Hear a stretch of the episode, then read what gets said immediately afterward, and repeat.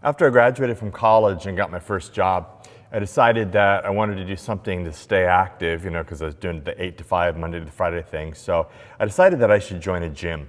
So I went down to the local gym and I joined it, and I didn't know what I was doing. And so the gym had, uh, every time people joined, they had a group of people who met with a personal trainer and you did this group thing and then you got the personal trainer for a couple of weeks after that. And i didn't know what i was doing so i was really glad to be with this group of people. It's about four of us and the trainer. And i remember it really well even though it's been years ago. He asked each of us a question or two just to kind of figure out where we were with working out although i'm sure you could tell by looking at us. And uh, two questions stuck out particular to me. He asked the guy next to me how often do you currently work out? And the guy said, About once a week. And I remember the trainer goes, If you only work out once a week, it's doing you absolutely no good whatsoever. You, you've got to work out more than that. And then he looked at me and he said, What are your goals? I'm like, Well, I just want to develop some muscle tone, but I don't want to bulk up. I don't want to get bulky. And he looked at me and went, Don't worry, it doesn't happen by accident. And those two things have stuck with me because I think my initial gym experience illustrates several practical spiritual truths, which we'll get to in just a minute.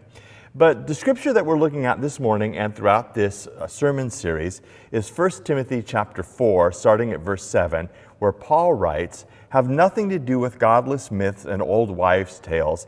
Rather, train yourself to be godly.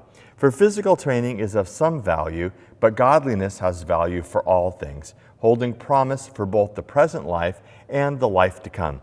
This is a trustworthy saying that deserves full acceptance. So, this is the second week of our sermon series. Last week we talked about how we all are either actively or passively in training to become something or someone. And last week we sort of honed in on how believing lies and being trained by social media or other influences can lead us to destructive thoughts and behaviors, and how they have a tendency to create unhappiness in our lives and separate us from God. So instead of being trained by old wives' tales or myths or cultural lies or cultural priorities or social media trends, Paul writes to Timothy and by extension us, rather, train yourself to be godly. So if we're going to do that instead, let me now go back and look at the spiritual truths that I learned at the gym. One is you have to want to do it. It is axiomatic that we do what we want to do and we don't do what we don't want to do.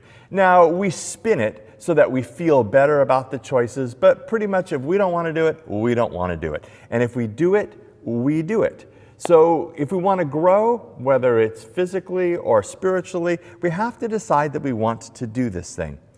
Number two, in order for it to be effective, you have to train with some frequency. A little bit of Bible occasionally, a little bit of prayer twice a year, some discipleship, that's better than nothing. But one of the greatest problems I see today is half formed followers of Jesus. There's some resemblance to Jesus, but also a lot of resemblance to our culture. So consequently, when push comes to shove, we could go either way. Number three, you have to be intentional. Spiritual growth doesn't happen by accident.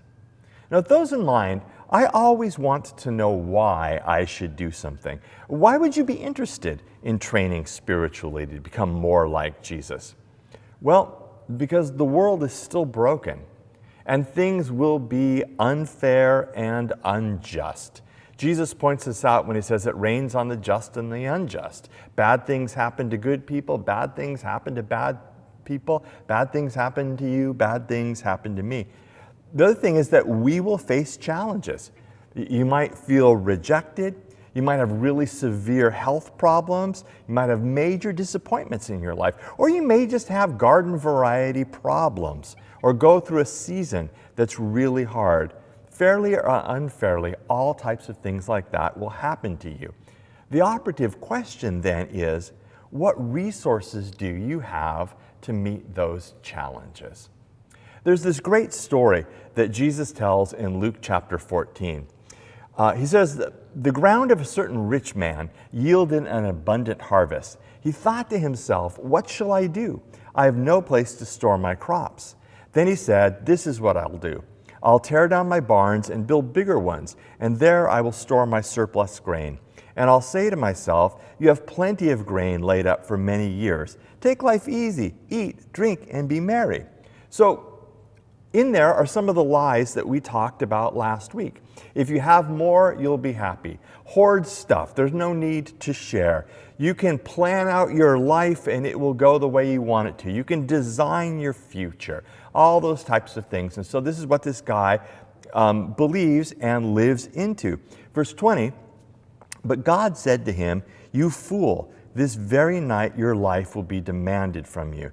Then who will get what you've prepared for yourself?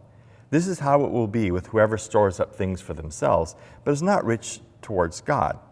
So here's this dude who's followed the lies that have been told to him, and things didn't turn out the way he thought they would. It's like, here's the trajectory of my life. I will accomplish this, I will attain that, I will possess this, I have these plans. And then what happens? Stuff happens and he has no appropriate resources to handle it. of course, he dies. It's all for naught. But for most of us, the tragedy is something else. It's the divorce, or the health crisis, or the loss of the job, or a bout of depression. And when those things happen, what resources will you have to handle those crises in your life? Now, I think the greatest part of this story, particularly in its context, is that it's followed by Jesus telling his disciples not to worry, that God will care for them. So there's this huge contrast between people who have grown spiritually, who have trained themselves to godliness, and people who are squarely within the lies that the culture has told. And I see that play out in people's lives all the time. Like right now, I'm watching several people, several sincere Jesus followers, walk through really difficult times in their lives. I mean, tough stuff, even for people of deep faith. But in the midst of the difficulties, I'm watching that deep faith carry them along. Even in difficult moments, they have this sense that God is present with them, often through God's people. I also watch other people who by their actions and choices in the midst of difficult times are demonstrating that they really never had any spiritual foundation and they're making all sorts of unhealthy choices. Why train for godliness? Because when difficult stuff happens, you'll have the resources of God. I talk to so many people who say, I don't know what I would have done without my family of faith alongside of me to help me through this. Because oftentimes that's how God works in our lives. I was talking to a medical care provider this week that I had an appointment with, and she had recently gone through best, uh, breast cancer. And I've known her for a long time. She had no faith whatsoever. But she was so touched because while she was going through breast cancer, people reached out to her and did kind things. A couple people dropped uh, a meal by. Some people just stopped her in the parking lot and asked how she was. And she said to me after recounting these interactions, she said, I would never have done that to anybody in my life. And I didn't know that people did that type of thing. Now, I don't know whether these people were Jesus followers or not, but as I listened to the story and I listened to her shock about how people were kind and helped, I thought, you know, that's the type of thing that happens regularly in the church community. That's the type of thing that the church brings along as a resource to people who are suffering. God quite frequently works through others. It's a gift that we give to one another and a gift that we give to our community. Why train for godliness? Because of the connection to God through his people. When Paul writes to Timothy, train yourself to be godly, Paul really has two priorities in mind. The first is the effectiveness of the church. Paul wants to make sure that the church is demonstrating the reality of the presence of God. You know, as I think about it, the church is one of the very few institutions that is thinking of the greater good and at our best living that out. Nearly any institution in our society that does any good whatsoever was either founded by or severely impacted by the church universities, hospitals, libraries, almost every social service you can think of, all were either founded by the church or have been impacted because of the church working through them. And we want to model that concern for other people. That was huge for Paul. We want to make sure that we're doing the important things, not just spinning our wheels. And here at Harbor Covenant, we've defined the important things as reaching people for Christ, developing disciples who make disciples, and living lives of compassion, mercy, and justice. And those three things provide a filter for us. There are a lot of things that other churches spend time on that we don't because they don't help us achieve the purposes we believe God has called us to. So we have to continue to be intentional about doing the most important things because otherwise we will stop doing the most important things. We have to choose constantly to do the most important things and not be tyrannized by the urgent or by an agenda that doesn't help us meet the goals we believe God has given to us. Now, for instance, a church has to be organized to function, but every dying church I know spends more time organizing itself than it does on mission. We organize ourselves, but we spend far more time accomplishing mission because we think that's more important. But in order to keep the important things important, in order to keep the main thing the main thing, we frequently have to evaluate are we accomplishing what we need to be accomplishing for the kingdom? And that's really hard to measure sometimes. Here's a way that might be helpful to wrap our minds around this. If one of your friends were to ask, What's your church busy with these days? Maybe you'd be able to say, Well, we've been baptizing some people. We've got some small groups working on discipleship. We're serving in the community. We're doing a Bible study that gives us tools on outreach, which is all things that Harbor Covenant is doing. Or maybe you'd need to say, Well, we've been meeting for six months to pick out the color for the carpeting. Which one would you rather say? Which one do you think most churches are doing? Paul's concerned for the effectiveness of the church because unless we continually choose to do the more, most important things, we won't. Paul's also concerned with discipleship. That's individual people becoming more and more like Jesus. So, what does it take to train yourself to be more like Jesus? Well, for the first disciples, it was relatively easy. They literally just followed Jesus around and watched what he did. They saw how he treated people, they saw his perspective on life, they saw what was important to him, they saw his relationship with God. And I love some of the gospel stories in this period where his disciples are figuring stuff out. A number of times the disciples get all worked up about something, you know, wanting to call fire down from heaven on people they don't like. And Jesus' response is, that's the wrong thing to care about. And then sometimes it was just the opposite. Jesus is pretty worked up about some injustice or something, and the disciples don't seem to get it and don't seem to care. I kind of wonder how often that happens with us. But that's part of the learning process, figuring out whether I care about the same things that Jesus cares about. So, on one level, it was easier for Jesus' disciples, except for the whole persecution and death by execution thing. But how do we follow Jesus now? Couple thousand years after him? Well, we have to figure out ways to hear the Jesus stories. We have to develop a relationship with Jesus. We have to learn to live like Jesus lived. We have to do what Jesus did. And we do those things through watching other people. We do those things through reading the Bible, through prayer, through serving. But it takes an active choice to do those things, or more importantly, to be that type of person. And we choose that because we're all in training for something, and we want to be in training for godliness. So we have to actively and frequently choose to be a Jesus follower. And those are both important, active and frequently, because how often every day are you barraged by messages or ads or culturally conditioned things? And I've noticed that whatever you listen to the most has the tendency to be what affects you the most.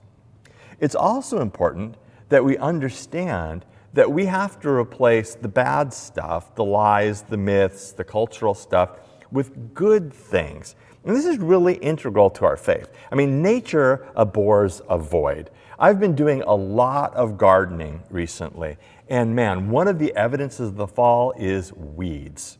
If you don't fill something with a good with good stuff, the bad stuff keeps crawling back in. I find this out every day when I have to go out and pick more weeds. But the same is true in our lives. If we just take bad stuff out, it leaves a void. And so we've got to put good stuff back in. It's why, central to our faith, repentance is more than feeling sorry. It's replacing a bad choice or a bad influence with one that's good, because then it fills up the space. It's important to understand we've got to fill our lives with good stuff, not just take bad stuff out. We also have to be able to recognize things for what they are. Oftentimes we look at a cultural influence or something else and we go, that's not really all that bad. But you often have to think about where that choice is going to lead you. After all, Satan is an angel of light. You have to look beyond first blush. I mean, nobody ever started out on drugs saying, I'd like to ruin my life. I'd like to steal from people who love me. I'd love to live on the street, weigh 72 pounds, and have all my teeth rot out. I mean, nobody starts out that way. But how many people end up that way? That's also why mentoring relationships or spiritual friendships are so important. You need help. Just like at the beginning, I needed a trainer. Sometimes you have to have someone from outside of yourself to help you see reality. And the reality when you walk through a difficult time might be that you're not alone. It might be that you've got more going for you than you think, or that you're stronger than you think, or that you need to put things you know into practice and you need somebody to tell you that. That's always helpful. We've got some things that are coming up that will help us fill our lives with good things that will help us train to be godly. A program that we did in the past that we're starting over again this fall is called 321. The idea is that we have three people in our lives that probably don't know Jesus, that we just love and care for in Jesus' name, with the hope that we might be able to serve them and maybe have a spiritual conversation someday. We have two people who already know Jesus, and we're pouring our lives into them, discipling them. You got kids, you got twos. Sometimes it's just a matter of taking friendships and moving it to another level. And then the one is that mentor who's speaking into our lives, who is maybe that much further along than we are in this whole Jesus journey, who can help us with those things. We'll also be starting some new small groups that will be doing a rooted curriculum, which will help us to dive deep in the fundamentals of our Christian faith and help us to train from a very basic level. So, for some of us, it will be brand new. For others of us, it will be a great refresher, but from a very basic level of what it looks like to follow Jesus. We've already got a bunch of serving opportunities that are coming up. Serving is important because it gets us outside of ourselves. Serving is important because Jesus talks a lot about being behind people who are needy. And oftentimes, when we're serving and we get out of our stuff, it gives us a different perspective and we meet Jesus as we care for and we love other people. And currently, we've got a new outreach and evangelism Bible study that's online, that you, four weeks long, that you can pick up each week. And we will be doing these things as ways for all of us to train to be godly, as ways that we can not only put off bad influences on our life, but fill our lives with good things instead. And I just wonder how much different the story of the man with bigger barns would have been if he had trained for godliness instead of following the lies of his culture. And I wonder, in the next month, six months, year, how all of our lives will be different when we train for godliness. So let me ask you three questions. Number one, what are you actively or passively training to become? Number two, in what area of your life are you just building bigger barns? And number three, what are some spiritual fitness goals that you can set for yourself this summer?